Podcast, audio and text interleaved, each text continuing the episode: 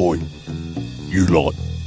You listen to Garage Hammer, episode 153. On tonight's episode, the fat manling's feeling groovy. He's got his game back. He's got his hobby back. He's feeling excited. Almost makes me feel uncomfortable talking about it, to be honest with you, so just forget it. Shut it! I'm listening to me show. Welcome to the garage, you tools. For the next few hours, I'll be doing the best I can to share with you my love of tabletop wargaming and uh, probably some of my various other fandoms. So, bringing you games, paints, and bases, and boards, and all sorts of other goodness, I'm David Witek. And with me, as always, when I am bereft of co hosts, when I am missing that human interaction, is my good friend Lindsay. Lindsay, the albino Canadian hockey puck. Say hello, Lindsay. So, um, I'm not going to ask Lindsay to say too much because apparently people keep having trouble with the audio when she's on. So, we're just going to go right along. She's just going to be here with me as we go through this episode. Uh, tonight, I'm doing a solo run. Um, so, I guess you could shut it off now. But, um, yeah, episode 153 How I Got My Hobby Groove Back. And, uh, I'm just like super psyched about like everything right now. Like this is uh, I don't even this is going to be a, an odd episode. Um I, I've taken a lot of notes because this is the second time I'm recording it because the first time I was kind of all over the place. Um not through anything intentional. It's just I'm kind of so excited about everything in the hobby right now uh, that I just was like repeating myself and kind of going all over the place. So I sat down today and thought about everything I covered, and I reorganized my notes and added a few things and moved a few things around. And I think, excuse me, I got the hiccups. I think we will be a little uh, more focused and on track as I talk about how excited I am for Age of Sigmar. So, uh, before that, let's take a minute to thank the sponsors of this fine show that you're listening to now. Um, like, uh, I suppose I'm tooting my own horn. I shouldn't call it fine. It might only be near fine. It could be near mint. You never know what kind of an episode you're going to get, especially on the second take. Uh, sponsors of Garage Hammer are Unique Gifts and Games in Grayslake, Illinois. Mierce Miniatures. That's M I E R C E hyphen miniatures dot com. Orc Superstore. Orc Superstore. Orc Superstore. Orc Superstore. Orc Superstore. Orc Superstore. Six Squared Studios. Six Squared Studios. And Battle Foam. Protecting your army. Something like that. And of course, we cannot forget our fine executive producers over at Patreon James Mackey, Ryan Taylor, and the ever lovely Shirley Tempel. So, um, we'll talk more about Patreon at the end of the show, like we always do. Um, but thank you to everyone who's joined up uh, recently. And um, next episode, I'll have a nice list of names of everyone who's joined up uh, recently because I want to thank you all personally. I just don't have the list in front of me at the moment. Uh, let's see. Uh, voicemail. We've got several voicemails uh, in the past week. Somebody butt dialed me. Like, how do you accidentally butt dial the show unless the unless you have the phone number for the show in your phone? Somebody called and it was a three minutes of them just driving and talking to people. I was like, I was floored, but that's not the point. That is neither here nor there. Um, we got a call from Dave from Alaska, and that's not me because I'm Dave from the Chicagoland area. So here's Dave from Alaska's call. Uh, wants to shout out to his game group and all the fun he's been having. And I think that's awesome. And if you have an upcoming event or if you want to give a shout out to your game group, call the voicemail. Not every voicemail makes it on, but um, if you're kind of concise or at least have something worth saying, it's uh, that's pretty good and interesting, and uh, doesn't put me to sleep on listening to it the first time. I'll try to get it on the show. Um, so here we go. Let's hear what Dave from Alaska had to say.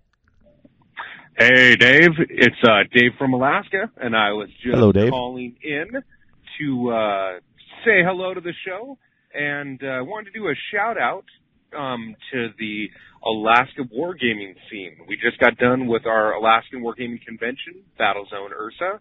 Uh, was a blast, a lot of attendance. I was uh, lucky enough to get uh, invited in for the second day, and a dear friend helped me pay the way because I'm cheap. But uh, it was really ya. awesome that it got to, and I want to make sure I gave a shout out to uh, Kurt Mihelis. Kurt, if I said your last name wrong, I'm sorry. Um, but he organized the Age of Sigmar event, and it became a four-on-four massive battle. Took all day, and uh, wanted to definitely compliment Kurt for uh, leading an excellent game that was very well balanced, well thought through, uh, a lot of fun, and had amazingly cool objectives. Um, so it was just an awesome game and a great way to spend last Sunday. Um, also wanted to give a shout out to the uh, Nunez men, Ramon and Adrian, because I just had an amazing game with Ramon. Came down to a Stonehorn with one wound versus two Gretchen, not Gretchen, Grots, uh, and uh, won the roll and got zapped away by their magic. And to uh, Adrian, the youngest Nunez, and because had an excellent game with him as well against his Lizardmen and congratulate him on the third time tabling someone twice his age. Good job, Adrian. Anyways, the Alaska Age of Sigmar scene is really popping off and uh, just want to give a shout out and celebration of it. Uh, love the show and uh, look forward to the next episode. Thank you. That was a wonderful, wonderful message, and thank you, David, for the call. Um, next we got David Griffin. It's it's like the David show. It's fantastic. Um, so another David, David Griffin, calling in, uh, asked if I would promote his uh, Age of Sigmar event coming up in Huntsville, and I was like, why don't you just call and leave a voicemail, and then I won't miss anything. You could tell everybody exactly what you want done, and so that's what we're doing. So uh, here's this one. Maybe.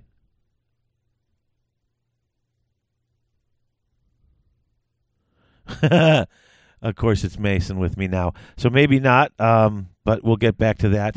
Um, meanwhile, oh, goodness. I don't know why this one's not playing.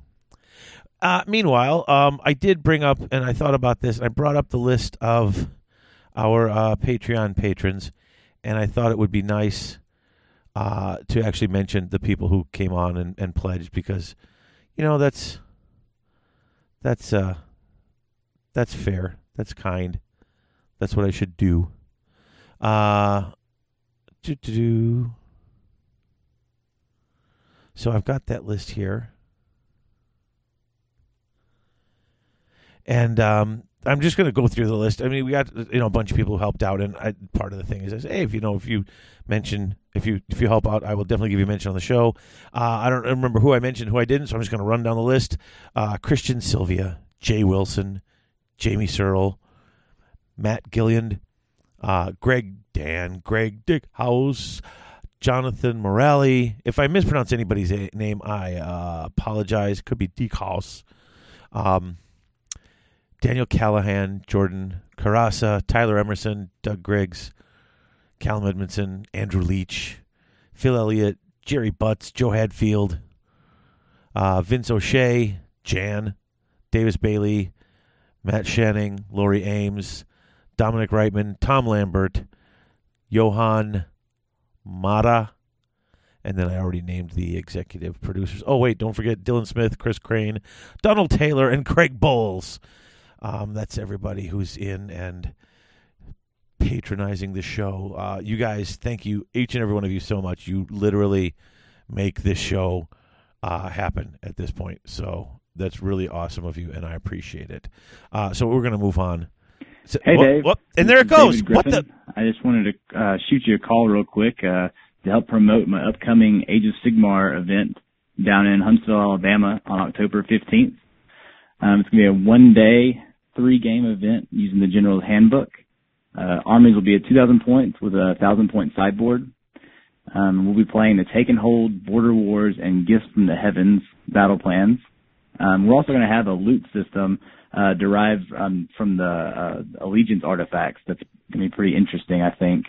And that that the rules for that and uh, any FAQs and house rules um, can be found at our player pack um, at www.redstone-rumble.com. Uh, that's also where you can find tickets. Um, the Redstone Rumble is uh, hosts multiple game systems like 40k, uh, Kings of War, and Warmachine, and Frostgrave, and uh, Bolt Action. but this is the first time uh, AOS will be there, and we're really hoping to make it a success. Uh, we still have plenty of room, and uh, we're working to hit our goal for the event. Um, if anybody's interested in coming and playing some Age of Sigmar, um, we'd absolutely love to have you. Uh, we don't want the tournament atmosphere to turn to turn anybody off. This is absolutely not a smash phase hyper competitive event. We just want to you know have a good time and roll some dice. And um, if you're interested at all, you can contact me at uh, dwgriff45 at gmail.com. That's D-W-G-R-I-F-F 45 at gmail.com. Or you can find me on Twitter at Nash of Sigmar. So Nash as in Nashville. Um, again, you know, we'd love to have you and um, try to build the community and make Age of Sigmar even bigger than it is now. So uh, thanks, Dave. Okay, and the it, it just kicked in finally, like right on time, almost as if on cue, which it wasn't, but that was kind of interesting. Um, yeah, so that was from Dave Griffin um, for Redstone Rumble, and we got some emails. Got a bunch of emails. That's why I did the voicemail first. However, uh, you know, we're going to take our first break, and when we come back, uh, we got a kind of a full listener mailbag, and I wanted to address at least a few of these. Um, some of them were very nice. Some of them were pointing out um, my, my stupidity in the last episode, and so I wanted to cover this. So we'll take a quick break, and when we come back, we will cover that.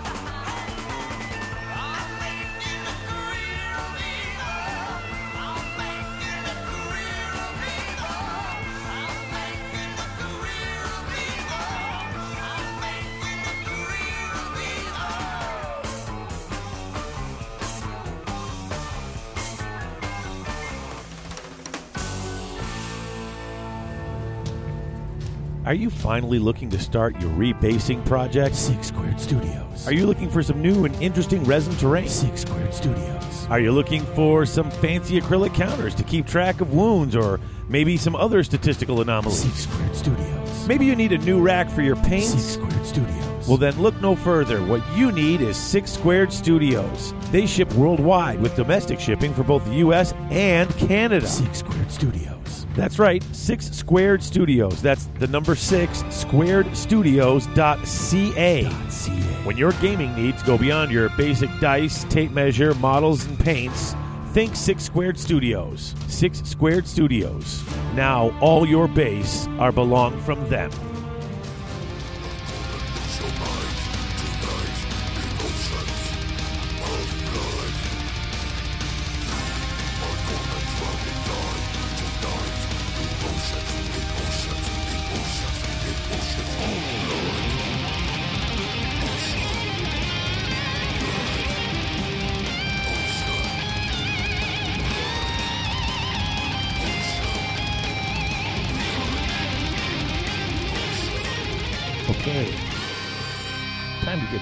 Show, folks. And it's a little time we like to call email time. Or something like that. I don't know. okay. Uh, quiet, Lindsay. It wasn't that bad. Okay. Um. So bunches and bunches of emails. Um. I've I've sort of culled the herd a bit, uh, to keep it as streamlined as possible. Uh, I want to thank Chris Eno for the really kind email, and Chris, I, I hope you are feeling better. Um, it's a really nice email. I've gotten several emails recently from people who are kind of new to the podcast. Uh, a lot of lot of 40k players coming over and, and listening. Uh, a lot of people who were listening after Ulanor coming over and saying, "Oh, I'm going to give that AOS a try. I'll give Dave's podcast to listen to." And thank you for listening. Re- Refer it to a friend. I'd like to have lots of people listening. It would make me so happy. Um, And thank you for all the kind emails saying uh, that you're a listener to the show and that you're enjoying the show and that keep up the good work type of stuff that you guys have been emailing me because I love reading that stuff. I really do. I do appreciate it. Um, oddly enough, I just got an email like today from Jacob Burleson, and he is like, "Oh, he's been playing. You know, he picked up Age of Sigmar. Uh, he'd always wanted to try fantasy, but it was just too big of a buy-in. Age of Sigmar is an easier buy-in. True. Uh, he's listening to the podcast. He's very excited. He likes the show. Uh, I also got him hooked on playing Puzzles and Dragons. Um, and he's listening to Hello from the Magic Tavern. So there's that too. Chunks up with that. Um, oh, if you're playing Puzzles and Dragons, then you should send me an email and we'll, I'll get you my user code so we can we can friend up on that game. Yeah, buddy. Um, so uh, then he sends me after all this nice. He goes after all the buttering up. My friend's running a tournament in Huntsville called the Redstone Rumble, and so there's still time. And so he asked me if I would uh, plug the Redstone Rumble on the show, and uh, but we just did. We just had that wonderful voicemail. Um, so if you're in the Huntsville, Alabama area, uh, go to redstone-rumble.com. Uh, Dave Griffin is uh, going to be doing a great job with that. Uh, the rules pack, all the information's on there. Go check it out. Uh, there's still spots available, and I hate hearing about tournaments that have open spots. Um, we should be selling these games out. This is uh, this is this is a, a, a shining time in in the in this game, and uh, I'm just I, I love seeing tournaments filling up like that. Um, it just makes me happy seeing all the people showing up to the tournaments. It just you know reaffirms that this is a growing game. Um, and we're not. Uh, it's just uh, it makes me so happy to see it. So uh, I'll leave it at that. I don't want to bag on any other games or anything like that. That was almost my natural inclination. We're not as bad as these guys, but whatever. Um. Okay, so I got that one down. Oh, I got a, a, a an email here from uh, Victor Nilsson. Um, he is uh, from Sweden, and he's uh, painting his brand new Beastclaw Raiders. Uh, he's wondering if I'm going to do a Battle Tome review of it, and I am. I'm not super ogre uh, savvy. Um, looking, um, still trying to find an, a, a heavy ogre playing friend who's playing AOS to come on and, and back me up on this one. Um, so once I've got that, then we might get this going.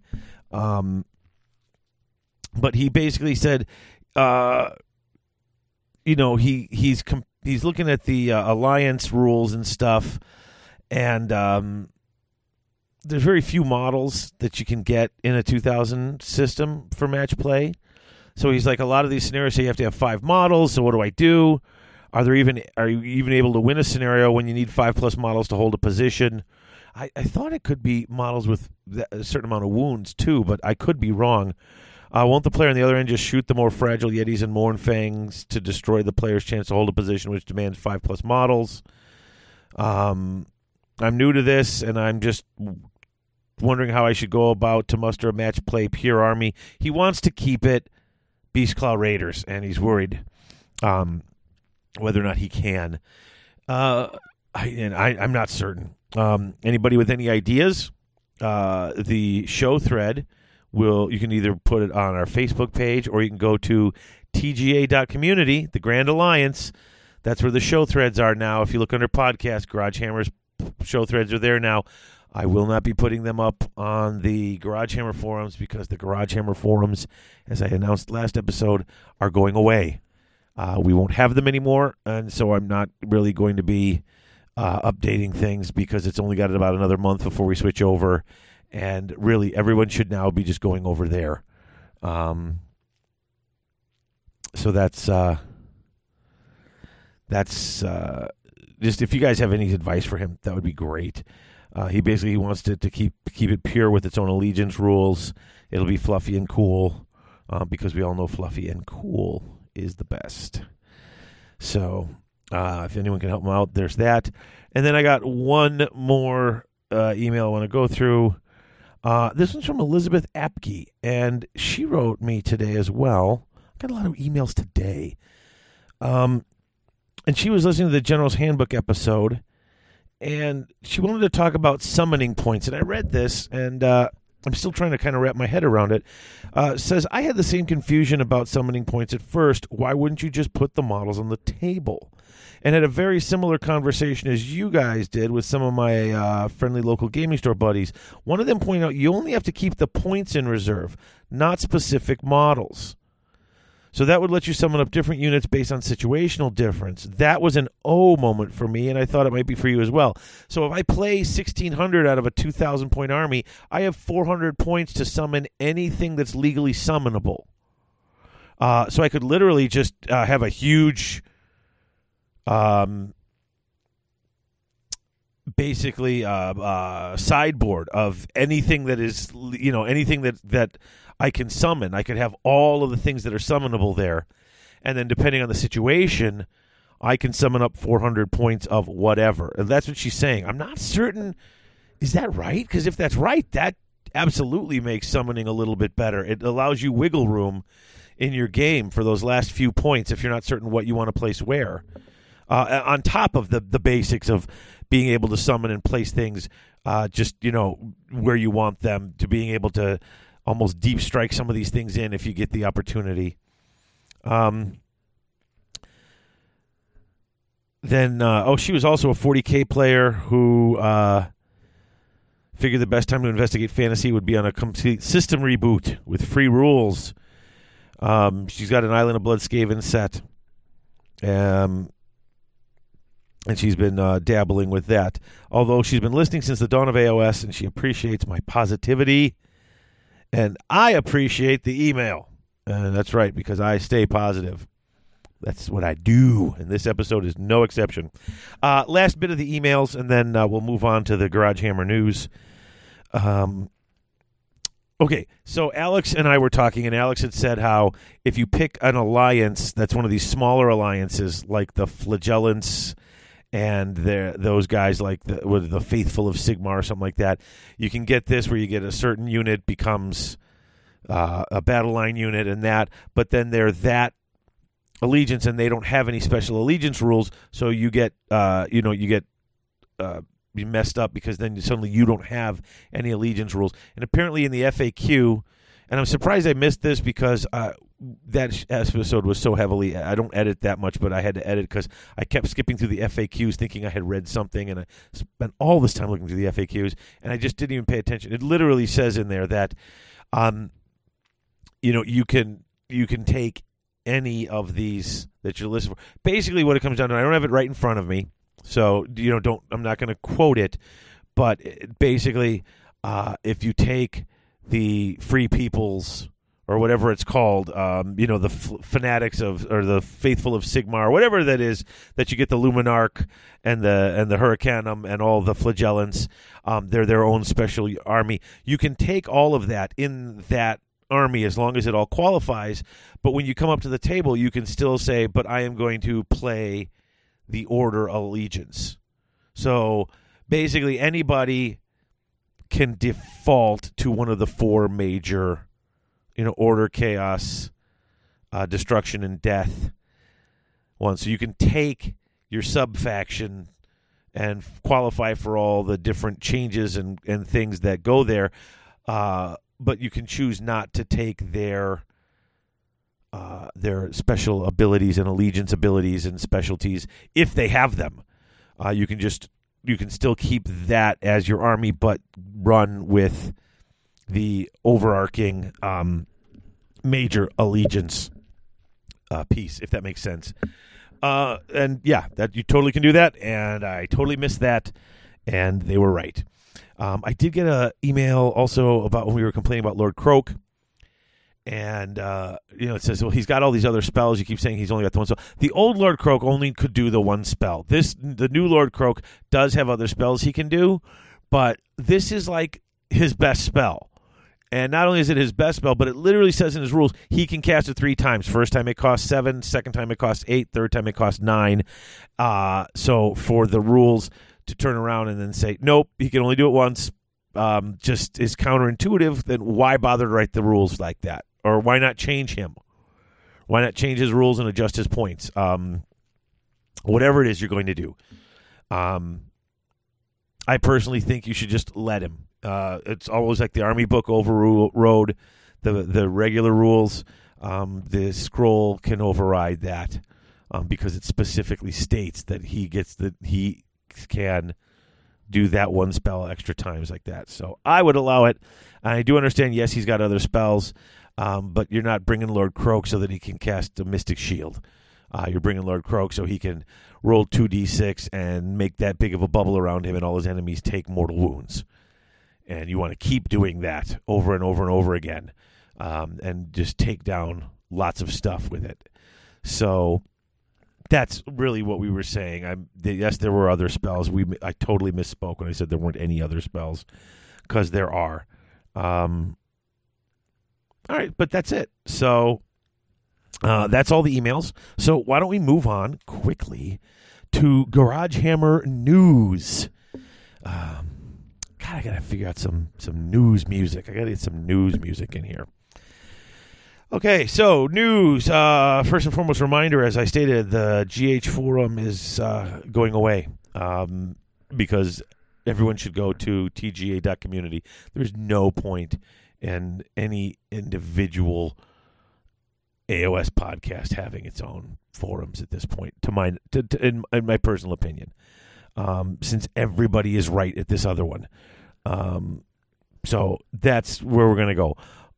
Uh, the show thread will be there under podcasts. You can find it there. I would love to have people still come in and respond and talk to me and let me know what they think of the show. Uh, you can also respond on the Facebook page. After Ulanor will be exclusively on the Facebook page. Uh, all discussion will go straight to the Facebook page. It's just easier that way. Uh, what else in the news? Silver Tower. New Silver Tower stuff. Uh, new box, five models for 55 bucks. This that's eleven dollars a character. Grey Seer, Chaos Sorcerer, uh, Dark Elf Sorceress, Skink Priest, and a Knight Heraldor. I needed the alternate Knight Heraldor. I was thinking about him today, and now I can get him and get four other people, and I can whoop it up for more uh, Silver Tower fun. Uh, but I'm thinking I've got all these extra models now, and all these character models that they're giving you you know, sending you for these packs and giving saying they've got rules for, and you could buy the app and you could download all the little character things and for like 25 bucks or 26 bucks you can buy them for 99 cents a piece but if you buy the whole pack uh, it winds up you get like 30 some of them for 26 bucks but lo and behold for those of you who don't want to run your app or run your phone during a thing uh, card deck. Card deck with all the current cards apparently. I don't know exactly how many but lots of cards. Uh, 25 bucks. So you'll have cards to place in front of your players for all of these different characters that they're coming that they're writing up for uh, Silver Tower, which is just great because I like Silver Tower a lot, and uh, the more options to play that game with, the more weird characters you can play with, the better.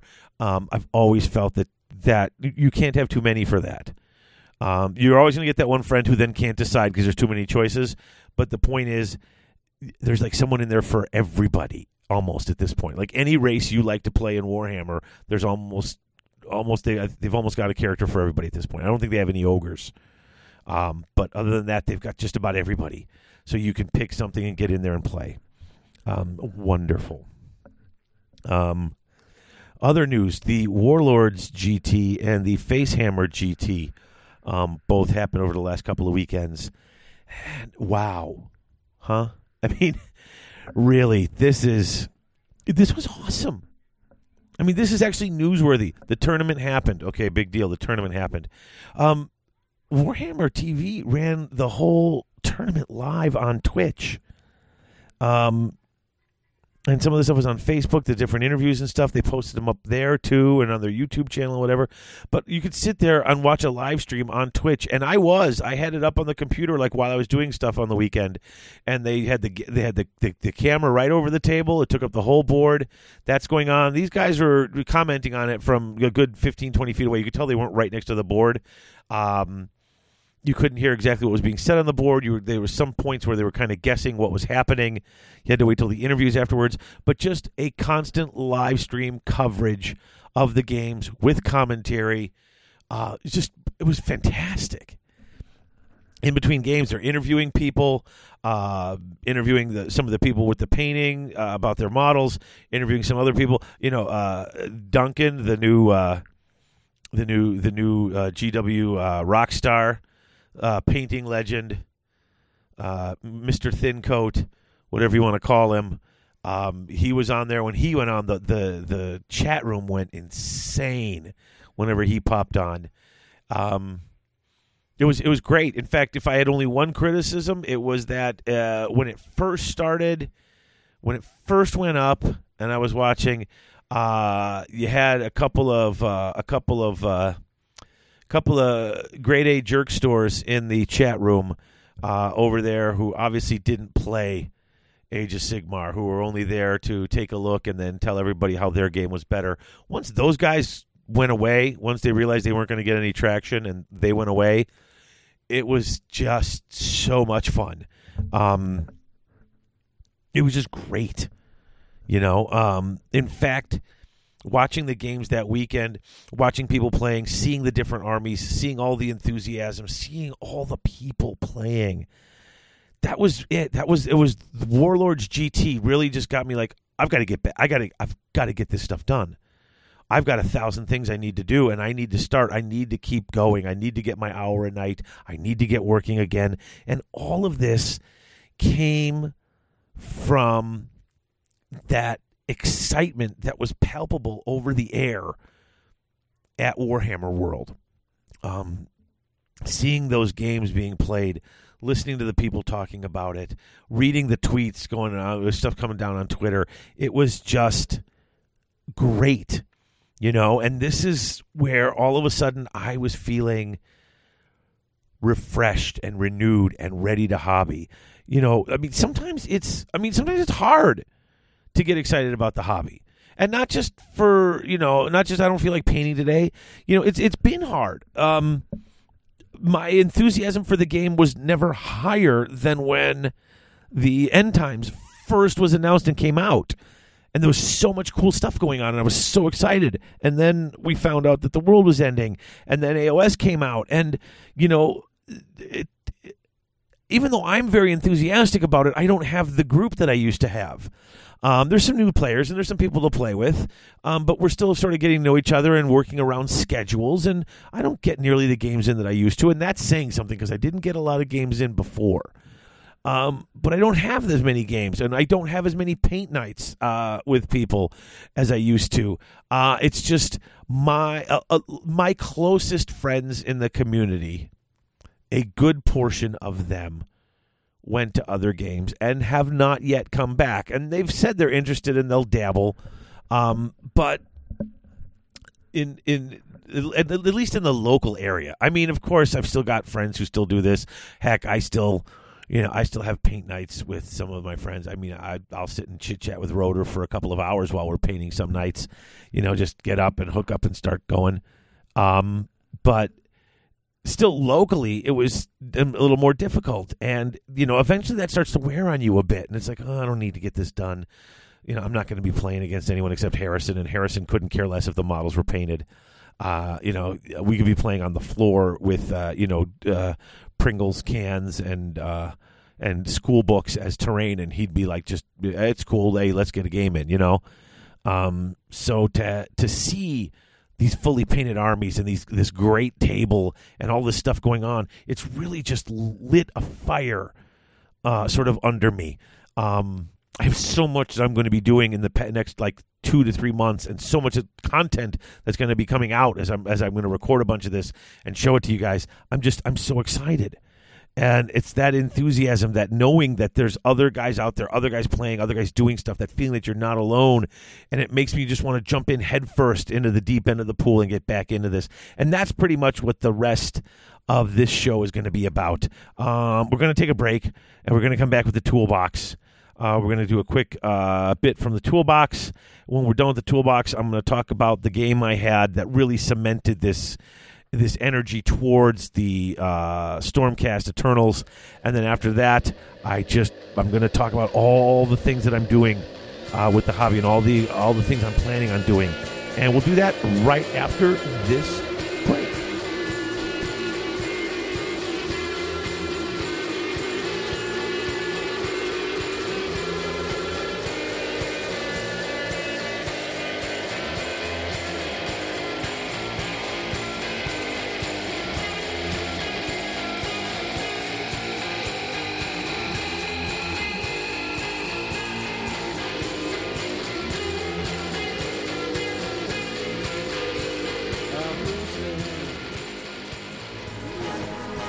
Unique Gifts and Games in Grayslake, Illinois is the one stop shop for all your gaming needs. They carry anything your favorite gamer may want board games, collectible card games, miniature based games, and all your hobby gaming supplies are there, as well as books, charms, incense, crystals, and other unique gifts. UGG has it all. Come into the store and ask about their frequent buyers program, or check out their gaming and events calendars in store or online. From Tuesday night Warmachine and Thursday Board Game Night to Friday Night Magic, there's always something going on at Unique Gifts and Games in Grayslake.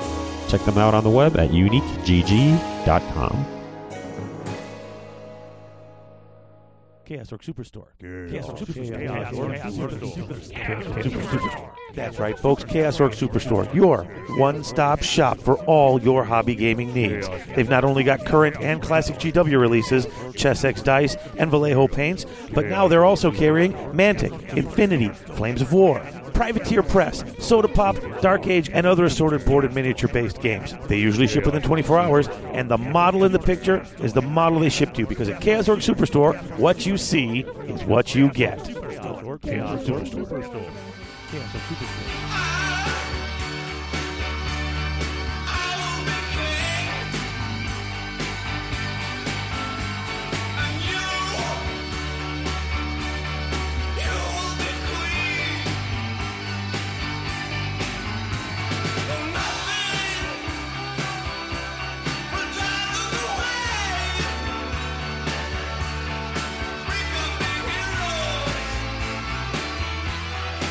Right, back again with the toolbox brought to you by Chaos Orc Superstore. That's right. Chaos Orc Superstore. Chaos Orc Superstore. Chaos Orc Superstore. All right, so the toolbox. Oh gosh, working on these models. Working on my Stormcast. Plugging away at my Stormcast.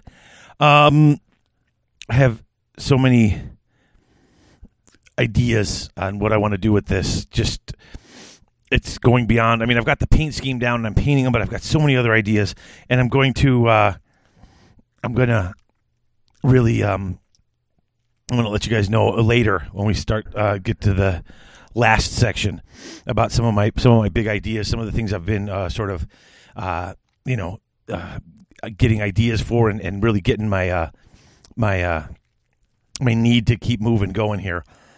But uh, you know, I've got the painting going. I'm looking at this painting table, and I see, uh, you know, I look at this and I see what's left. These lots of smaller units, and there's about four or five of them. But I've did the 33 liberators.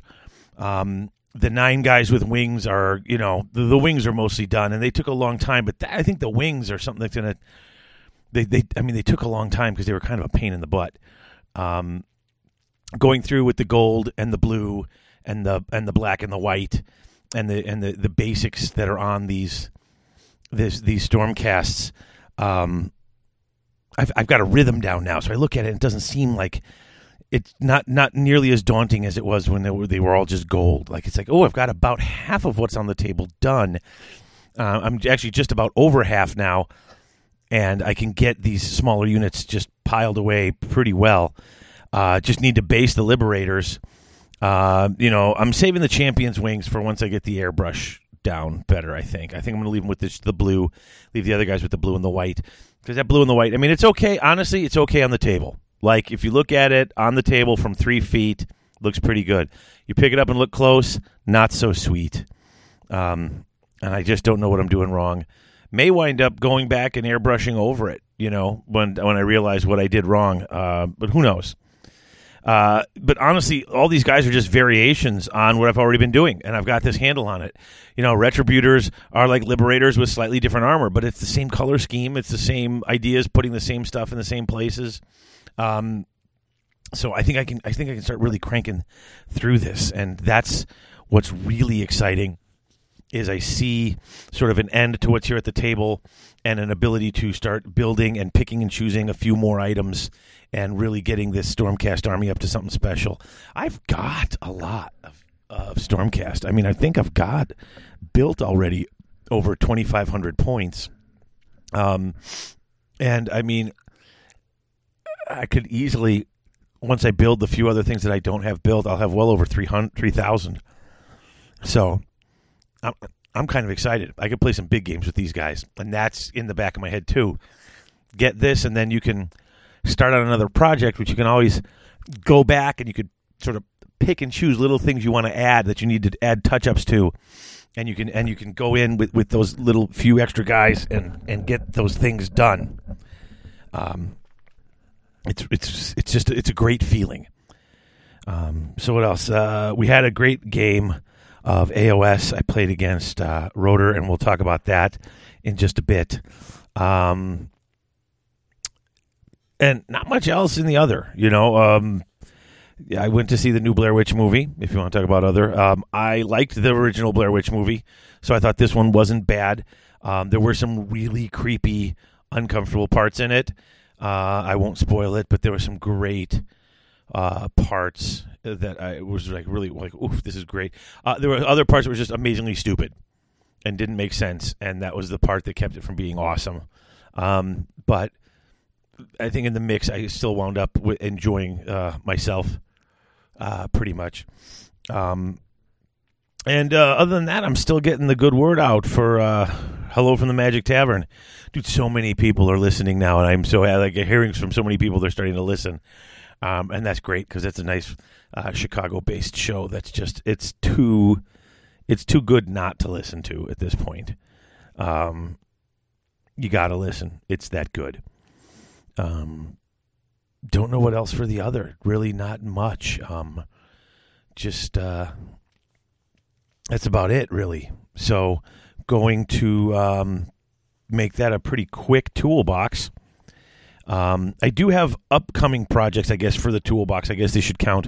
Uh, I'm going to have an unboxing and painting video, and probably write a little bit about it for the um, the Shattered Dominions Realm of Battle board. I've got one of those, and a uh, a uh, Dreadhold Hellfort that I will be unboxing and looking at and putting together and painting.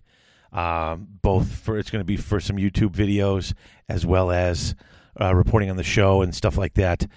So yeah, I guess if you count get the stuff you've got lined up that you have to start working on as hobby progress, I've got that going. Um, very excited about those. They're going to be a nice little distraction when I need a break from painting little toy soldiers. When I want to go to uh, something bigger, you know, spraying or getting base coating down on a whole, the whole board at once is going to take a while. Um, but it's not something that's going to need that little sit down with precise, tiny, tiny paintbrush motion.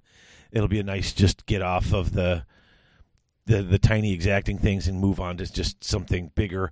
Um, and then that will you know come together hopefully pretty quickly, which will be really nice. Um, then I'll have I'll have two basically two board. I'll have a really nice board and I'll have a mediocre board here in the house.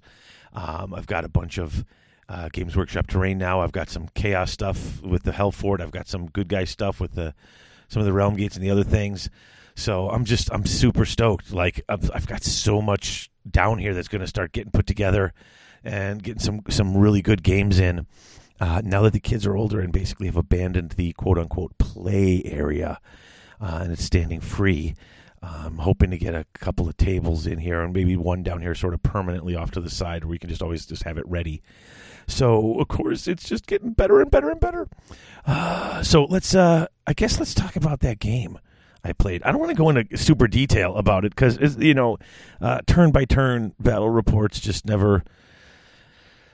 They, uh, I don't know. Um, I don't mind them. I, I listen to them, um, but uh, you know, it's just it's not a thing that I've ever gotten really good at.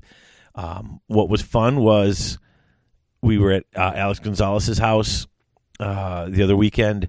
Uh, he was having some games going on. He was having a Saturday, like all day gaming, one day sort of three round little event at his house. Uh, uh, Rotor and Broska were coming, the Skull Bros, and I couldn't go on Saturday, but I knew they'd be there Friday, so I said I would come down and hang out at least. And um, Rotor's like, "Are you bringing an army?" And I said, "Well, I didn't think I was going to bring an army. I didn't think anyone would want to play. I thought we were just hanging out." And he's like, "Well, you should bring an army just in case. You know, it's good to have it, even if you know whether you need it or not." it's always good to have it just in case. And I said, oh, I agree. And so I brought it, and we did. I like 15 minutes after we got there, people broke out into playing like card games and board games, and we just we went down to play a play a game, and it was uh, my Stormcast, two thousand points against his Seraphon. Um, I took like four characters. I took Lantern Guy and Horn Guy and Banner Guy, but I have the Meteor banner on that thing. Um, but I didn't realize which was. I didn't know which was which. I thought he was the teleporty banner, but either way, I didn't wind up using either of those abilities in the game. I wish I would have had the Meteor banner; it might have helped me more actually. Um, and then I had those three guys, and then I had the uh, what do you call it? Um, I had the guy in the Dracoth, just the rider, uh, the Lord Celestant. Um, what else? I mean, I, I was just taking like what I had. Like I said, I've got three box sets for uh, the the three of the box sets basically. Uh, and then a few extra bits and bobs here and there. So I literally have I have like nine retributors. So I had uh, ten of the, uh, or I had a box of the um, the protectors, and I had made one of those with the Starsoul Mace, and I realized they're all the same model pretty much. It just depends on how you arm them. So I put the Starsoul Mace guy in there for ten, and okay, there there's a tenth guy in that unit. I had two units of five uh, of the Bowman or the, the um, whatever there are. Uh, I had fifteen um, liberators in a unit, and then I had uh, three units of uh, three of the flyers, and that was my whole army. And uh, so we rolled up one of the six scenarios from the book. We got the one with the three, uh, the three uh, objectives. You know, one in the middle, and then two, one to the left or the right of it. And then you want to get on there and stay on there as long as you can. You get more points the longer you're on there. And um, Rotor brought his Seraphon, you know, uh, Slann and the little the little skink on the on the riding on the palanquin, and um, he had some Terradon riders, and he had uh, the the big thing with the gem on its back that I can never remember what it's called. Um, he had uh, some, uh, I think they were the equivalent of Temple Guard, and a bunch of characters, and uh, it was fun. It was a really cool game. I didn't really, I, I haven't gotten to play with my Stormcast because I hadn't got them painted, so I couldn't really bring them anywhere. The only person who was playing them really was Harrison when we would mess around or we would play little scenario games from the book, but never really any experience playing it with a big army. Um, and I told them that. I said, look, it's going to take me a while because I don't know all my stuff, uh, which was nice because Broska's like, well, I'm not playing, so I could just sit and I'll hold your book and I'll look up stuff. And I had the, the sheets printed out for myself. So, like, whenever I had to go to stuff, he already had it open to the guys. He knew what the roles were and the stats, so made it simpler. Um, and after playing this game, just wow. Like, it was not only really fun, but and I didn't have any guy, any Dracoth riders. I didn't have the Celestant Prime. I didn't have any of the big guns that came out later. I had nothing from the the Extremis Chamber at all. Um, but boy, they play like like they're written, like they're in the fluff. It's kind of neat. Uh, that's one of the things I got from it. Now there was a lot of fun back and forth in this game. Um, right off the bat, Rotor's got that thing where he, I think it's Tetto'Eko. Is that the one? He rolls the dice. And, I don't know. He doesn't roll the dice. He takes a die and he puts it down and covers it up. You don't see what number he's got, and then you put down a die and he doesn't see what number you've got, and you both reveal. And if you can match, guess his number and match his number, then you get however many rerolls that number is. But if you don't guess whatever number he put out, he gets that many rerolls and you don't. I guessed his number. So I got all these rerolls, which totally. Then I got the first turn. Um, I, I chose, I, I got to choose actually. I didn't take the, I gave him the first turn, but I had the rerolls. He kind of moved up, did his thing. Um, and then I realized it's like, wow, I don't have any sort of a magic phase and I don't have any way to stop magic. But what's cool is not I mean, like they don't need magic, and you don't see them using a lot of magic per se in these things. They've all just got these like hero abilities, and I guess it's like magic. It kind of reminds you of, the, of like the dwarves. It's like, well, this happens. I have this thing, and this is what it does, and it just does it. Um, and it's one of the things that I really liked about this army is it it's just it reminded me of the game. These are the heroes, and these guys run forward and they say, "No way, men, we're doing this," and they sound their horn or shine their lantern or scream their their thing out or whatever it is that they're doing, and and it it. It all the men are just pushed to greater heights of glory, and they're fighting and killing, and like the whole army is like everybody's got a little way to throw in some mortal wounds, get those extra wounds in, um, otherwise, it's funny because it's nothing really special. It's just kind of they don't move as fast as other things. They kind of got to move forward, get in there, and slog it out. Um, but these hero abilities, like everybody, every one of my guys has a hero ability. During the hero phase, I got I had to keep track of it. I finally just had it jotted down on a piece of paper. Each guy with what he does. Uh, a quick brief, just because I knew, okay, go down this list. Okay, this guy's putting the, you know, the guy in the Dracoth, twenty four inch bubble, radius, and uh, nobody in there during battle shock phase takes a battle shock test. That's ridiculous. That's ridiculous. But he's there. Nobody runs, and they don't run. They're Stormcast. Next guy comes up. I shine my light on you. Now your saves are better. Okay, they're they've been shined with the light of Sigmar, so they're they're less prone to damage. You know, I'll show, I'll blow my horn, and you'll run and still be able to charge. I mean, there's all these cool stuff that would be a spell under like any uh, anybody else. It would be you'd have to roll for that. That would be like a, a, cool spell to get an ability to do. These guys just come up and it's that's what we do, man. That's our leadership. That's our ability. We come in and our heroes just let us do these things. And so you got to buy a lot of heroes um, to get all these cool little special abilities. But man, it's just they're fun. I like playing this army. I like sort of running them up there getting all the heroes to you know buff here buff there do this do that. And then the guys just go in and just slog it out. And it's like just make those rolls man. Make those rolls and chop up your enemy because you're not running you're not breaking. They got to kill you to the last man. And that's you know, that's what I kind of loved about playing undead. I've I realized that every army I play seems to have like a, a, a, a, you know a, phase issue. Uh, the dwarves never had a magic phase the uh, undead didn't deal with the psychology at all. They didn't have to deal with any of that stuff. There's always or a shooting phase. These guys don't have a magic phase. Um, but man, it's just it's sort of my style of play. Man, get that guy up there, get the guy in the Dracoth. Make sure nobody has to take uh, battle shock tests, so nobody's breaking and running. You, we just fight and just fight, fight, fight, fight. Get it in there and get things going.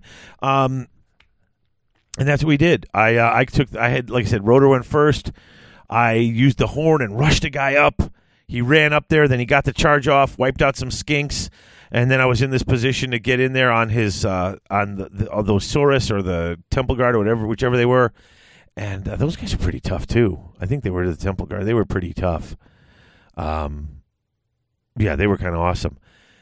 And uh, I did. I got the initiative and I got the double turn, and I went in there uh, on the double turn and did a lot of raised a lot of Cain. Um, Rotor then comes in, and now we're lined up, and now things are getting now they're tipping back in his favor. And you know we roll, and then Rotor gets a double turn right after my double turn and starts swinging things back his way a bit, which I think they would have fallen my way a little more if he wouldn't have gotten that double turn. But just as they fell my way, when I got the double turn. I mean, it was like we both sort of set up at that point. You know, we kind of put our put the put our chips on the table there and said, "I hope we get this" because we sort of laid ourselves out for it. Uh, but we both got it, which is kind of cool. I never saw that happen in a game so far, uh, where we're getting double turns back to back like that. Um, it was really fun. Uh, I lost in the end. Um, he got me, I think, six to five. Um, he was actually paying attention and getting his objectives much more quickly than I could. Um, he got there quicker, and by the time I got up there and started to block him, there just wasn't enough game left for me to turn it around. Um, but it doesn't matter. I was just like I said, I was I learned a lot. I learned don't run your uh, your fly boys into the uh, into the stuff. You just let them stand back and throw hammers because they die real quick when you send them up like that in the fly into things. Just let them stand back and throw hammers and make people come to them. Um, I didn't use any of the uh, Warscroll battalions. I was I, I was looking at them afterwards to see which I would qualify for. And there was one or two cool ones, but you know, at 100 points a pop or 120 points, I'm like, did I want to sacrifice, you know, a unit for for this little extra boost or ability? And uh, I don't think I did. Like I felt like I didn't have a lot of army at 2,000 points, and I know they're kind of elite, and you won't have as much. But I still felt like I didn't have a lot of army at 2,000 points, and des- didn't necessarily want to give up points for for that, you know. Um, so that was my game, and after that, after playing that and having a good time with that, and afterwards sitting talking with Rotor and Broska, and they're like, "Yeah, you know, these guys, you know, a lot of talk about what guys, what went well and what didn't, and you know how certain guys were used." I really did just throw the whole army forward to see who could fight and who could do what, and how well their abilities worked. Um, and afterwards, having the conversation and doing all that, I thought was uh, just a lot of fun and really got me excited to come home. And was like, oh, now I need this and I need that, uh, and that's that's part of I think what really happened um, was I started to realize that I needed. Uh, there's a couple of tweaks and things I needed and things I don't have because I was just getting the box sets, which only came a certain way. You didn't get a lot of the champion uh, upgrade options and things like that. So I may, you know, that's that's something I got to start looking into and thinking about. But after watching all those games and then coming in and really playing one and getting to run in there with the Stormcast and and and get in there for a, a good slog, uh, I enjoyed it. I I did. Um, and it's it, that's the thing that's got me like, all right. So now I got to get all. I'm, I got to start firing on all cylinders here. This is this has got to happen now. Um, and that's that's where I'm at. So I'm going to take another little break, and we're going to come back, and we're going to talk about uh, all the things that really got me rolling, and all the things that I've got on the plate now. Now that I'm sitting down and looking at it and saying, "This is kind of what I want to do, and this is where I'm at." These are sort of the plans that are going to be going in the next few months, and see how much of it I can do. I always over plan and under deliver, but uh, you know, at least I got a plan, and I know what I'm trying to do and you know bit by bit i'll see how close i can get you know? Um, it, it might be awesome. You never know. So i'll talk to you guys in a couple of minutes and um, we will talk about my big big winter plans. Be right back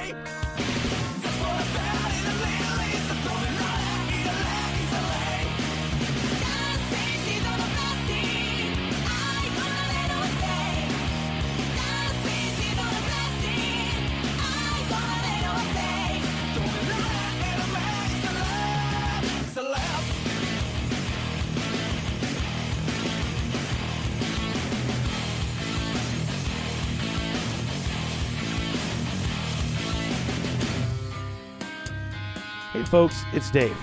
Are you looking for that special model to add to your army? A monstrous creature or maybe a character model? Something unusual that not everybody else is fielding on their table? Well, then you should check out Mierce Miniatures at mierceminiatures.com. Their Darklands line is full of some of the most fantastic creature models you'll ever see. And with the success of their recent Kickstarter, those models will be perfect for you to play in their forthcoming Darklands game. So whether you're looking for a new skirmish level game to play with lots of cool monstrous creatures, or you're just looking for that extra special model to add to your existing games line, Mierce Miniatures is really worth your time. Check them out at mierce-miniatures.com and seriously guys, you'll be glad you did.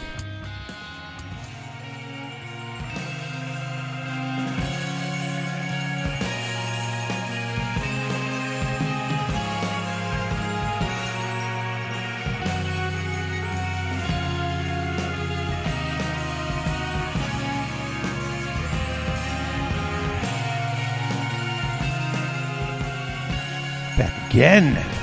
That's right. We are back. Okay, so how I get my hobby going? I think you've already got an idea here. I've already been gushing about just this game in general.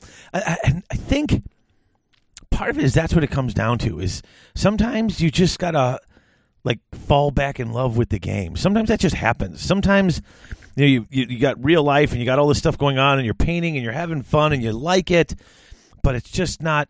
It's fun, but it's not that that thing where you're constantly thinking about it. You know, where you're making lists in your head and thinking about what I could do, and sometimes you got to like fall in love with it again. And that's what's happened to me in this past month. Um, you know, Games Workshop really putting up that Warlords coverage like that. Just I was shocked at how much they were covering it and what they were showing us and watching these guys play with these amazing lists and uh, just running through their turns and moving stuff around. I'm like, okay, this is fun. Listening to the coverage, it was weird and geeky fun to listen to. Basically, what amounted to an equivalent of some sort of sports coverage for, um, you know, for Warhammer. Um, I guess it's not that weird. I mean, heck, Iron Chef used to do it all the time. Guys sitting there watching them cooking and commenting. Um, but man, was it just so? I, I mean, I was I was riveted. I was I couldn't stop watching when it was on. Like I literally got up on Sunday, like early. Like I woke up early, and rather than roll back to bed and and sleep longer, I was like, "Oh, forget it." I got up and you know went and flicked it, flicked on uh, Twitch on my iPad and kept watching. Like I had it on. I was like while I was doing er- errands, not errands, uh, doing some chores uh, that morning. Um, kept the screen on in the room with me and and had it turned up so I could at least listen to it while I was doing stuff. I kept going back and looking at what was going on. It was so cool. It was so much fun. And then uh, then I went and, and you know like a week later I'm I'm sitting I'm playing a game finally with my Stormcast. Not everything on the table is painted all the way, but there there are three colors on every model. I'll say that much. Um, they were three different shades of gold plus uh, uh, a Reikland Flesh Shade wash, but they were at least there. You know, it was better than just a spray paint of gold and uh, you know and and painting a, a couple of eyeballs or something. Um, seriously, I was just like, okay, I got him on the table. I'm playing him, and wow, you know, and I think everyone has something that brought them to this hobby. And you know, for me, I was just I wanted to build and paint models again. It was something to do that was other than playing video games, and you know that was something I loved when I was a kid. And I mean, I was literally painting Lord of the Rings models, just happily painting models and not worrying about whether the game was that good or not. These were just really cool models, and I was getting back into painting. Um, and then Christopher came by and steered me toward fantasy as a game. You know, and then it came, oh, now I've got this, this oh, this game's pretty cool, and we can have these games. Then it was game time with Christopher. You know, there was more stuff for he and I to do other than playing, just playing rock band and stuff. Um, and suddenly, when I wasn't playing, I was reading and I was immersing myself in the rules and the lore and the stories, getting old army books on eBay for like 99 cents and then reading those old stories and stuff. Really just, you know, stoked a passion for this game. And that sort of, you know, I, I hit a dry spell recently, basically. Uh, I mean, I've hit several over the, you know, eight, nine years I've been playing but this is the first time in Age of Sigmar. It's only been out a year, and a lot of it had to do. I think. I think a lot of it had to do with our local scene sort of splitting up. Um, you know, the guys who were playing Warhammer the most of that group from NW2, I'm the only one left that's still playing Warhammer. Uh, Luke and Taz are playing now, and Luke came back. Luke was playing in the beginning of 8th edition, but really stopped playing. Um, he came back. We're getting some new players in. We're sort of building up the local scene. You know, I've run a few of the one day tournaments, and, and it's growing. It's but you know, it wasn't. I just wasn't connecting to much of the hobby other than the fluff, writing up scenarios and doing stuff like that. You know, I didn't have to have anything ready for the tournament. I was running it. Uh, I didn't have to do anything. I didn't have to play games. In fact, I couldn't play games. I was running the tournament. I didn't have time to play the games. Um, so I was really connected via the fluff and via this podcast. And just seeing that huge community having such a great time made me want to play. And then I, I played and I get my game in. And since then, it's just like, uh, like you know, I, I've just, I like I said, I've, I've, I've rediscovered my love for this, and that's such a great feeling. It's so cool. Uh, I don't know if any of you guys have had this happen to you where you've sort of. You know, I'm not saying if you've left the hobby and come back or something like that, although that I suppose would be an even bigger uh, thing. But just if you've sort of been through a slump and all of a sudden something is just just just hit you out of the blue where you're like, I've got to get back to work. I've got to get back on this stuff right now. Um, I mean, if you have, you know, put you know, go to the, the go to TGA dot community and go to the show notes and, and leave me a note or drop me an email or leave me a voicemail. You know what what renewed your love for wargaming when it was in a slump? Um, like I said, seeing all these other people do it, that was mine, and it was wonderful. It was really, it's wonder. I'm I'm so excited. I can't I can't tell you enough like how jazzed I am about this. Um, in fact, here okay, so what have I done in the past two weeks? Okay, so I started cleaning up down here in the crypt because we're going to have some people over to play some games. I think next episode, you know, may have some gaming episode going. Um, I'm getting everything cleared out of here. Um, I'm going through stuff and getting rid of, and I'm getting rid of even more stuff I'm not using, more stuff from other games, getting rid of my other game stuff. Um, uh, totally. By the way, uh, if you were the dude who was at our last tournament at UGG and you told me you wanted uh, the list of the troll buds I had, I totally like misplaced your info. Um, and so if that's the case, then uh, get in touch with me so I can get it for you. Um, all right. So as I was saying, I get into this, and now I've kind of lost my mind. Um, so I'm cleaning up down here, getting everything ready, and I start pulling out all the things that I'm going to start using and sort of making sure I'm gonna gonna have a place for them and get them set up. Um, so I've got my Foldio 2, which is a great uh, light box for taking pictures because I'm going to start photographing and and taking better pictures of this stuff as I'm doing it. So I've got to find a permanent sort of spot for the Foldio. Uh, I know I can fold it and put away, but if I'm going to be using it uh, on a regular basis for a while, I want to have a spot where I can put it and I know I can just set it up right there. So I want to have a spot for it, even when it's packed away, that I can just know I can put it right there, pop it open, and use it. So I've got you know, a light box for my pictures, all this stuff that I've always wanted that I've slowly picked up over time and sort of put aside and never really used. Um, got out my compressor that I got for Christmas. Got out my airbrush. Got my new airbrush, the one I got from Badger, a really super deal on a, on one of the more basic, uh, you know, Badger airbrushes, so that I can start practicing with that. When I get really good with that, I can pull out the Krome, um, which I just feel bad using because it's such a nice you know, high quality airbrush, and I pretty much use it for base coating. So I'm like, ugh, and okay, use the. So I got this other one, um, and once I can get that up, and I can start getting some uh, more than base coating, just get some, uh, you know, some control with uh, where it's going, and you know, grade grading it so it sort of fades a bit. Uh, I, I'd like to go in and, and be able to fix those, uh, fix those wings on the prosecutors. Um, but so I've got that going right now. I've got that getting set up. Um, and I've got the uh, I got a painting vent. I got one like a while ago. So if I do start airbrushing or painting down here, um, as long as it's not spray paint, because it's got the motor and you can't have the spray paint going by with the sparks. But it's got the little vent that you just stick the end out by the window. Um, I don't have a window that opens that way. Uh, it'll have to be up against the screen, so I may have to clean the screen every once in a while. But I've got a, a light box to, for taking pictures. I've got a air, you know, an air box vent thing so that I can airbrush and paint and not have to worry about it. It'll suck, you know suck the fumes right into the box and out the tube and out the window, so I don't have to worry about the basement starting to smell funny. Um, and I'm getting everything just sort of set into its place. Uh, I'm I'm and this is all the stuff that's just sort of getting this is the stuff that I've got that I'm going to start using as tools as equipment to do all this stuff. Um, like I said, I've got a realm of battle board and a bunch of terrain to work on when I need little breaks to get away and to work on stuff. Um, it's gonna look God, it's gonna look so beautiful on the board. It's gonna look so beautiful with all this the cool GW terrain on the on the GW board.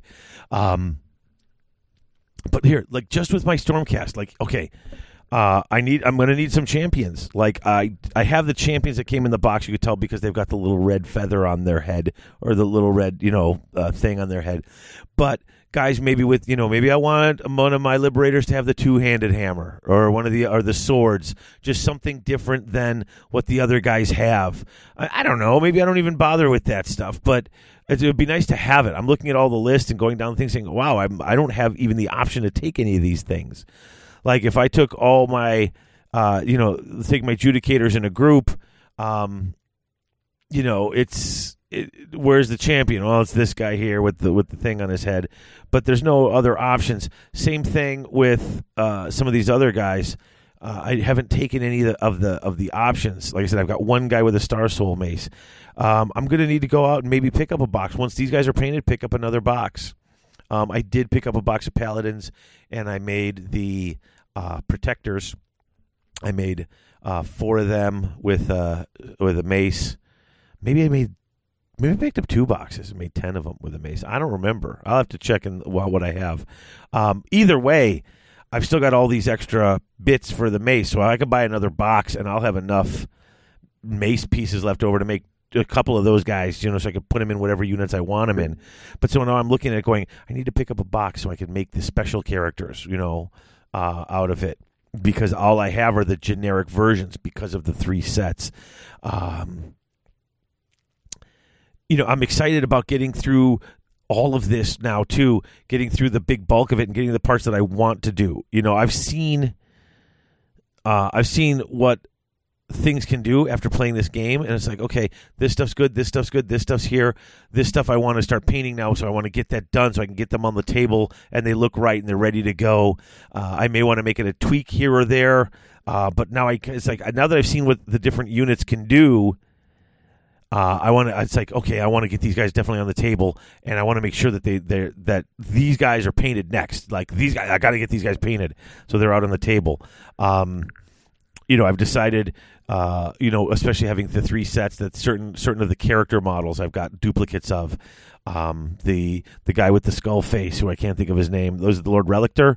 Um, I'm just going to paint the one. I'm not going to paint all three. I had all three. I realized I'm never going to probably use more than one, so I'll put the other two aside um, just in case I need them. But just, this save time, get them out of the way, focus on what you're going to use and what you're going to need. Um, I want to finish all that too because I want to build the the Celestant Prime and the the the Celestant on the Dracoth, and I want to paint those Dracoth riders and get them built. I want to add them to the mix, add my Extremis Chamber stuff to the mix, and start mixing it up and seeing what else I can do here. Um, I like playing the foot army. I do. And I didn't even use that tra- teleport banner. I totally forgot about it until Rotor and Broska were like, oh, you better bubble wrap this guy so that he can't just pop in behind him and kill him. And I was like, oh, yeah, I could do that. And I was thinking in my head, oh, thanks for reminding me. And then as the game was progressing, there was really nowhere to do it in the beginning. And by the time the game wore on, I was like, oh, there's no reason to do it. So whatever. Uh, you know, teleport's great if no one's expecting it, but at this point, I think everyone's expecting. Everyone's played it to death, so I didn't worry too much about it. Heck, if I would have known that, I would have just used that meteoric standard as what it was and called it what it was, and just rained down some t- some um, some mortal wounds on people. Um, but I've got all that going, you know, and so then I want to paint these Dracoth riders. And now I'm thinking about it, and now I've got the basing scheme together. So yeah, so my basing, um, I am sticking with my whole idea of magnetizing them to the bases. Um, I'm going to do that with the with initial bases, and if I never build another base for them, then so what? Um, but I don't think that's the case, especially not because I actually have an idea. And thinking about the bases leads me to a plan for a display board I think could be really cool and not too difficult to do. Um, and it would be interesting. And I'm really, like, it's like all of a sudden I'm thinking about other things like display boards. Like, really, display board? Because uh, if you know me, you know I my display boards are utilitarian at best. Um, I borrow them from people. I they, they are something for me to move my models around on at a tournament and to have some sort of a place to put them that almost has a theme or an idea. Um, uh, my last board was so utilitarian. It was just like a two level brown painted with some um, with some sand on it, and basically uh, I just had it all set up like that, and then uh, I had taken the Garden of Morr set, and I had pin took a pin drill and drilled holes in the bits of the terrain for the Garden of Morr, and then I would set up my army however I wanted, and then put the terrain down around them once whatever size of army fit, and I would put the terrain down around them and take paper clips and cut them in half so they were U shaped and stick them into the holes in the terrain pieces so that they would just stay there however I wanted them, and I would keep them that way. So that's how basic I've been with my boards. So an idea for an actual display board that's like themed and goes with the army is just unheard of. But that's that's like where I'm at. That's what I want to have. And if it's not, you know, if I get the army ready for Wapaka and then have the display board ready at Adepticon, that would be, you know, I'll even take that. Like I just, I, but I, I'm just, these are all these cool things I want to do, and it's like. I'm excited. Okay, so here, so here's, so here's, I guess the plans. Okay, uh, 100% lava bases. Doing them lava bases figured out how to magnetize them. I have the uh, I still have the the bit that's the same size as the as the magnets, and it's uh, marked with a sharpie uh, in silver at the right depth. So once I start, it's a black drill bit. So once I drill into the foot, once I don't see black anymore, once I see the silver on the sharpie, I know I've hit that point to put the magnet in, and um, I'm pretty certain even doing that lava basing with that crumbly stuff, I should be able to put these guys right on top of it when it's done. Boom, and it should those magnets, those rare earth magnets, should be strong enough where it's going to hold him uh, through that layer of plastic on the on the GW base and through that uh, through that stuff. So uh, I think that'll be just fine. Uh, I'm very excited though because once I've got everything done, the long term plan, go back and I can do. Uh, if I have another basing scheme, I've already. I basically want to do um, a basing scheme to match the realm of battle board, something more of a just a, you know like a grass and dirt type of basic stuff. Um, I'd also really like to do. Um, like uh, I might even I might even go and just for uh, you know stake just to see how it works, do some of those uh, pre-made ones. But I'm I'm not hearing too much great about those. Plus, they don't sell 50 millimeter uh, rounds, which makes no sense to me. It's a size in the army, and they don't sell it for those. Uh, so I may stick away from those and just buy the little bits to put on. But I've got basically three three separate schemes in my head. Um, and any other you know army that I build that I want to mix them in with. Um, if they've got a different scheme, I could make something matching with those magnets. So uh, I just want to see how that works. I don't necessarily want to do it with every army. I just want to do it with my Stormcast and see what happens. Um, because I could see them mixing them in with the free, but the with the with some of the old Empire stuff like the Flagellants and the the Luminark or the or the Hurricanum. Uh, I could also see mixing them with the Fyreslayers. Um, and so, depending on how those armies are, are made and based, if I want to mix and match, it would be cool to be able to have this. I just want the Stormcast to be able to change because they go everywhere. And they go everywhere, and I just want them to have those bases. It's sort of an idea of mine. It might be stupid, it might not work, but if I get it to work, it'll be so cool. Um, and then, and then that, like I said, gave me this idea for this display board. Um, it won't be too large. You know, I will build it according to the army, a little bigger than I need for the army. Um, it's going to have like three different levels on it, but nothing too difficult to build. None of these, you know, floating, you know, palaces in the sky. Something that's transportable and and buildable at my level. Uh, but then they'll be all in the different parts and they'll have their different pieces. Uh, I'm just super excited, you know, um, especially if I can get the basing right because uh, okay, well, you know what? This, why am I keeping it a secret? Why am I not saying things? Look, I want to do a three level and have it be like three different realms, and uh, connecting the three realms. Basically, I'm going to take my two realm gates and make those part of the display board. So I'll have a realm gate between the first third and the second third of the board, and then off between the second third and the third third of the board. Even though they're at different levels, there'll be a realm gate at there at those points, and so you'll have like the realm of of uh, fire. You know, you'll have Aqshy right there in the middle. Uh, you might have the realm of life on the right and a different realm on the left. And so, getting those, if I can do that and get those, those, uh, you know, I have everyone with, with the lava bases for when I'm playing. They're all the same. But then when I put them on the display board, I could pop off the lava bases, put the realm of life bases I made, and put them there. Just have the little bases off on the side. Uh, then the third realm, whatever that realm is, I could pop those bases, put those bases on, have that off to the side, so they match up on their display boards really nicely.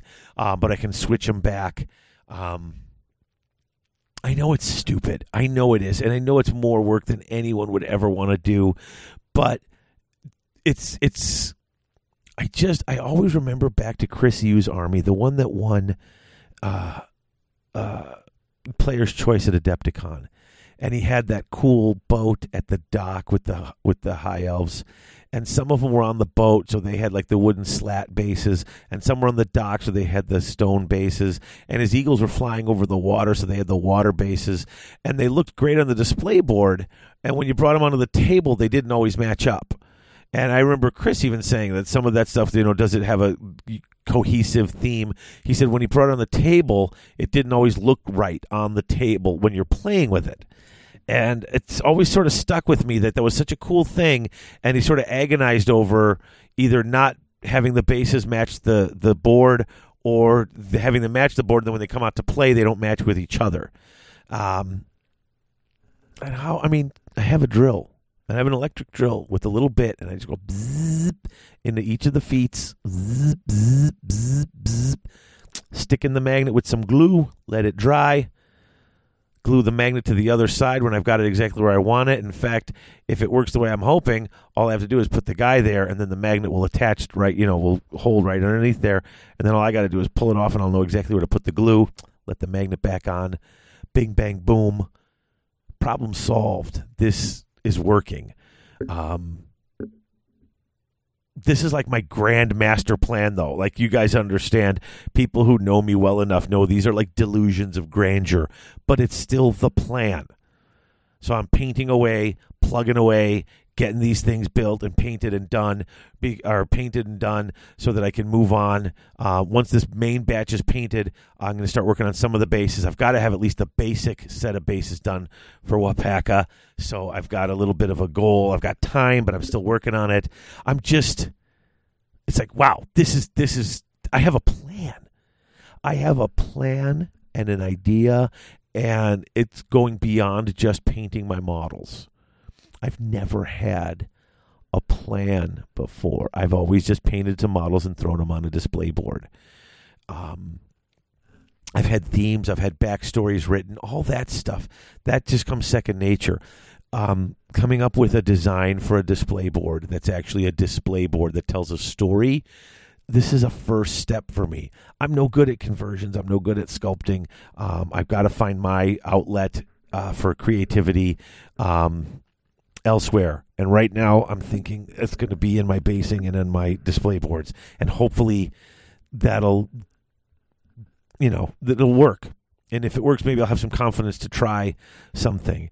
Um, I've never been good at repositioning models, cutting them up, repositioning them, green stuffing them. And with these newer models, it seems even more difficult to do that, at least to me it seems more difficult or more daunting. So I keep looking at it going, so you know, this is this is my outlet to do something a little creative that's not exactly what you know is just the painted model exactly fresh out of the box and built because that's not my power, that's not my skill, that's not my thing. but that's what I, that's my plan and paint the realm of battle board and get all the, the, the terrain done and get some more games in. And of course, you know, we've got the show, so we've got uh, stuff coming up, and we'll talk about the show and the upcoming things for that when we get back. I'm very excited, but I think that's everything. Like, uh, and that's a lot, but it's going to be so cool. And I'm either going to get really sick of the Stormcast by the time I'm done, or I'm going to love them and have them to play with at tournaments while I'm working on something else, either uh, probably Fyreslayers or else rebasing the the Death Army. Uh, depends on how much of a pain the rebasing gets to be. Um, it also comes down to how many new zombies I'm going to have to build because I can't rebase the old ones. Um, uh, you know they're they're a part of my legacy of my army, and I'm and actually once a month my Patreon uh, patrons, you know, get a chance to win one. Sign it, send it off. You get a part of the of the billion zombie army here. Um, but I have to rebake those, and I'm not too keen on it. Yeah, but that's a, that's a story for another day because I'm also thinking about taking Tomlin's ghouls that I won in his not a contest, not a raffle contest. He's got those old school metal ghouls. I'm thinking of putting those on the rounds and just using them instead of the Mantic ones because they're nicer. I mean, the Mantic ghouls I like, but I like them by default, you know, because the GW zombies and ghouls are just well, the zombies. Oh, come on, why are they not redoing those? I, what is the deal? Are they, are they? I think they're like the oldest kit left, aren't they? Like, is there anything older and more ridiculous than the zombies?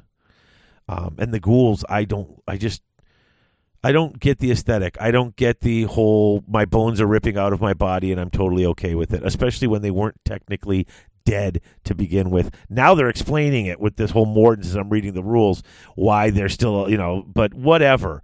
They had them forever as they weren't really dead, but they've got it just I don't get the ghouls. Um, but the old school ghouls I might go with. But now I'm starting to ramble. I'm a little off topic, but I'm thinking. I'm thinking about all this stuff because it's it's all I've been thinking about the past few days. I literally have to go to work and I have to leave everything I have for GW at home. Uh, because if I even have a white dwarf in my bag, uh, when I'm supposed to be grading papers, I'll pull it out and start leafing through it rather than anything else because that is just all I've been thinking about for the last week or two. I think some of you know how I'm feeling. Um, you can sympathize or at least empathize or something with your thighs. I mean, I don't know, something thighs. It works. Just give me something. Um, but yeah, so let's take a break, last break, and then we'll come back and uh, sort of do a quick recap and talk about some of the upcoming shows and things we're going to be doing uh, in the next few weeks. So I'll be back in just a few minutes.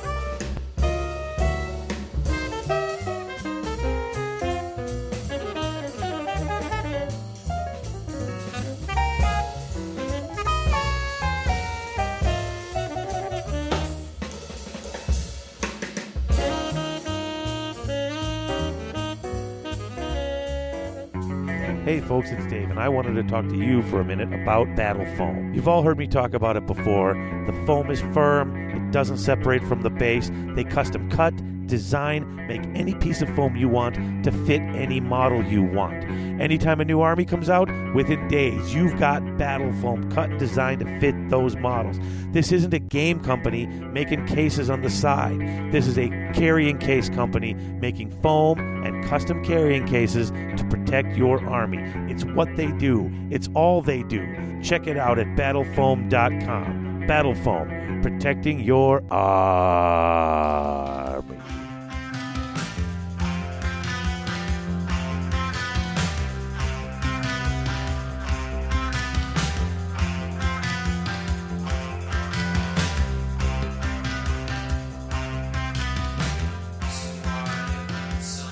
Okay, folks. So, I think I've explained my resurgence of my passion for this hobby uh, ad nauseum. I think I've gotten my point across at this juncture. So I think um, we're going to get to the wrapping it up uh, uh, point here. Um, yeah, so upcoming. Um, we are definitely before the end of the year going to cover Godbeasts and All Gates. I know other people have covered it, but I'm doing it. I'm doing it the Garage Hammer way, which I think speaks for itself. Um, they don't give me as much sidebar reading stuff as they did in the the uh, end times, but I will figure it out and I will get it going, and we will have some full on in depth Garage Hammer esque reviews for the end of the year. Um, since those are the last two big books, uh, they may be like the holiday episodes for when you have your long holiday drive. You can sit and listen to uh, the stories of Godbeasts and uh, the All Gates. Um, definitely going to get at least another uh, another uh, Battletome reviewed in there in that time in the next few months.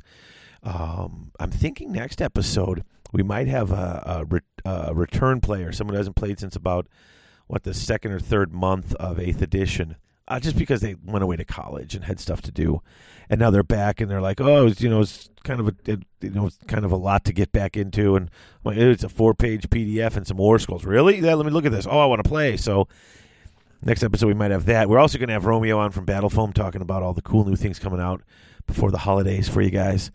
Um, but I'm very excited about the next three months worth of shows. Um,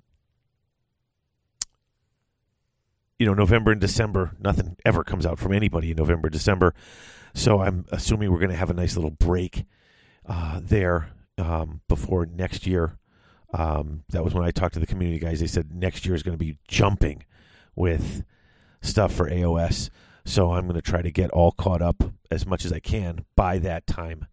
Um, and so that's going to have a lot of those types of, uh, of you know fluff coverage and getting us caught up on where we're at.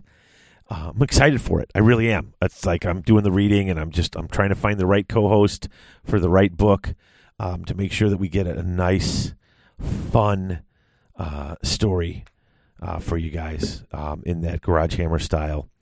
So that's what's coming up, and uh, I hope you guys are as enthused as I am. Uh, tell a friend to listen.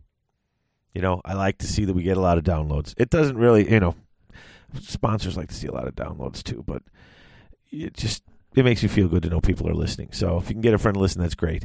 Um, as we've been talking on the show, seriously, email me or go to the Facebook page or go to tga.community and under the Garage Hammer uh, podcast section, uh, you know, comment on the show. What what what brought you out of a lull? What reignited your love for this hobby? I would love to know that. I would love to put together a little segment at some point, just to, of the of the you know a compilation of all the different things that brought people back. I think that would be interesting. So please let me know what brought you back uh, to the game. Um, and other than that, you know, this I think that's pretty much it for 153. Uh, I want to once again thank everyone for listening, and I do want to remind you guys uh, an iTunes review would be nice. Also, please check out the Patreon page, patreon.com/slash GarageHammer. Um, right now, we don't have any sort of a donate thing up. We used to have the little donate button on the website. It's not there. It's going to be on the new website.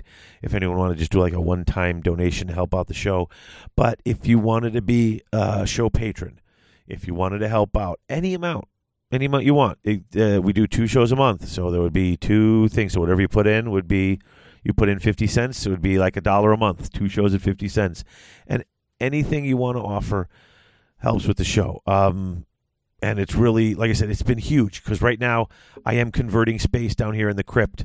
Uh, and moving things around and, and getting things out and, and getting some more stuff put in so that I could do some proper YouTube videos that don't look like I'm in a dungeon. Uh, even though I call it the crypt, I'd like it to look a little nicer than that. I'm getting some um, some, some better lighting and stuff down here, uh, so we can do those YouTube videos. We're going to be posting our first YouTube videos uh, in October, um, and I, I'm I'm excited about that. That's all because of the patrons. That's all because of you guys. Um, we're going to start doing live episodes in October too. Uh, someone has suggested Twitch TV, and I'm thinking that might work. Um, it seems to be more gaming, but this is about gaming. Uh, I, that can work. If anyone knows anything about that and wants to help me out or let me know some information, um, that'd be great. But I'm thinking we might do that, you know, because uh, the patrons uh, have gotten us to that level where they want to have some live shows. So we'll be while I record live, like I'm doing now. You guys would be able to listen. There'd be a chat room. You guys would be able to, to you know, type in in the chat room, um, join in on things like that and uh, that's pretty exciting to me. I'm I'm very excited about doing live episodes. I've always wanted to do live episodes. Um, you're going to get to see behind the curtain. You know, sometimes we record out of order, and I'm, I'm going to have to deal with that. And sometimes, you know, we got to stop and take a break. And I'm going to try to focus like a laser beam and get things more in sync and at one shot and all together uh, for the live show. It's going to help me stay focused and keep a clean show. Um, but I think it'll be fun and I think people. I hope you guys will tune in um, to hear what it's like live, and then you hear the the recorded episode and all polished, and you'll see you'll see how much the polish helps. But uh, all of that's going on thanks to thanks to you guys, thanks to the patrons. So, like I said, if you want to help any amount, like I said, even you know, fifty cents a show is a buck a month, and that really does help a ton. Um, and you can check out the different reward levels. There's different things you can get from the show um, if you go into different levels. Uh, but honestly, just just even looking at it, and considering it, I, I do appreciate it. Uh, that's great. So that is definitely a show right there. Uh, episode 153, How I Got My Groove Back, is in the can and will be out to you as soon as I get it up on the streams. So until next time, folks, only the faithful will be triumphant. Only the faithful will stand when all others fall. And only the faithful know no despair except in failure.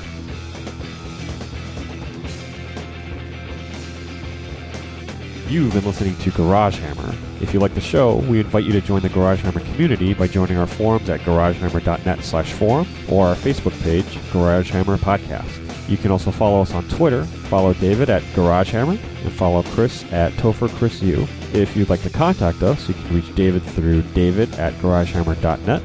You can reach me, that's Chris, through chrisu at garagehammer.net. And you can reach both of us through garagehammer at live.com. If you want to help support GarageHammer, check the support page or the show store on our website, or leave us a positive review on iTunes. Until next time, thanks for listening.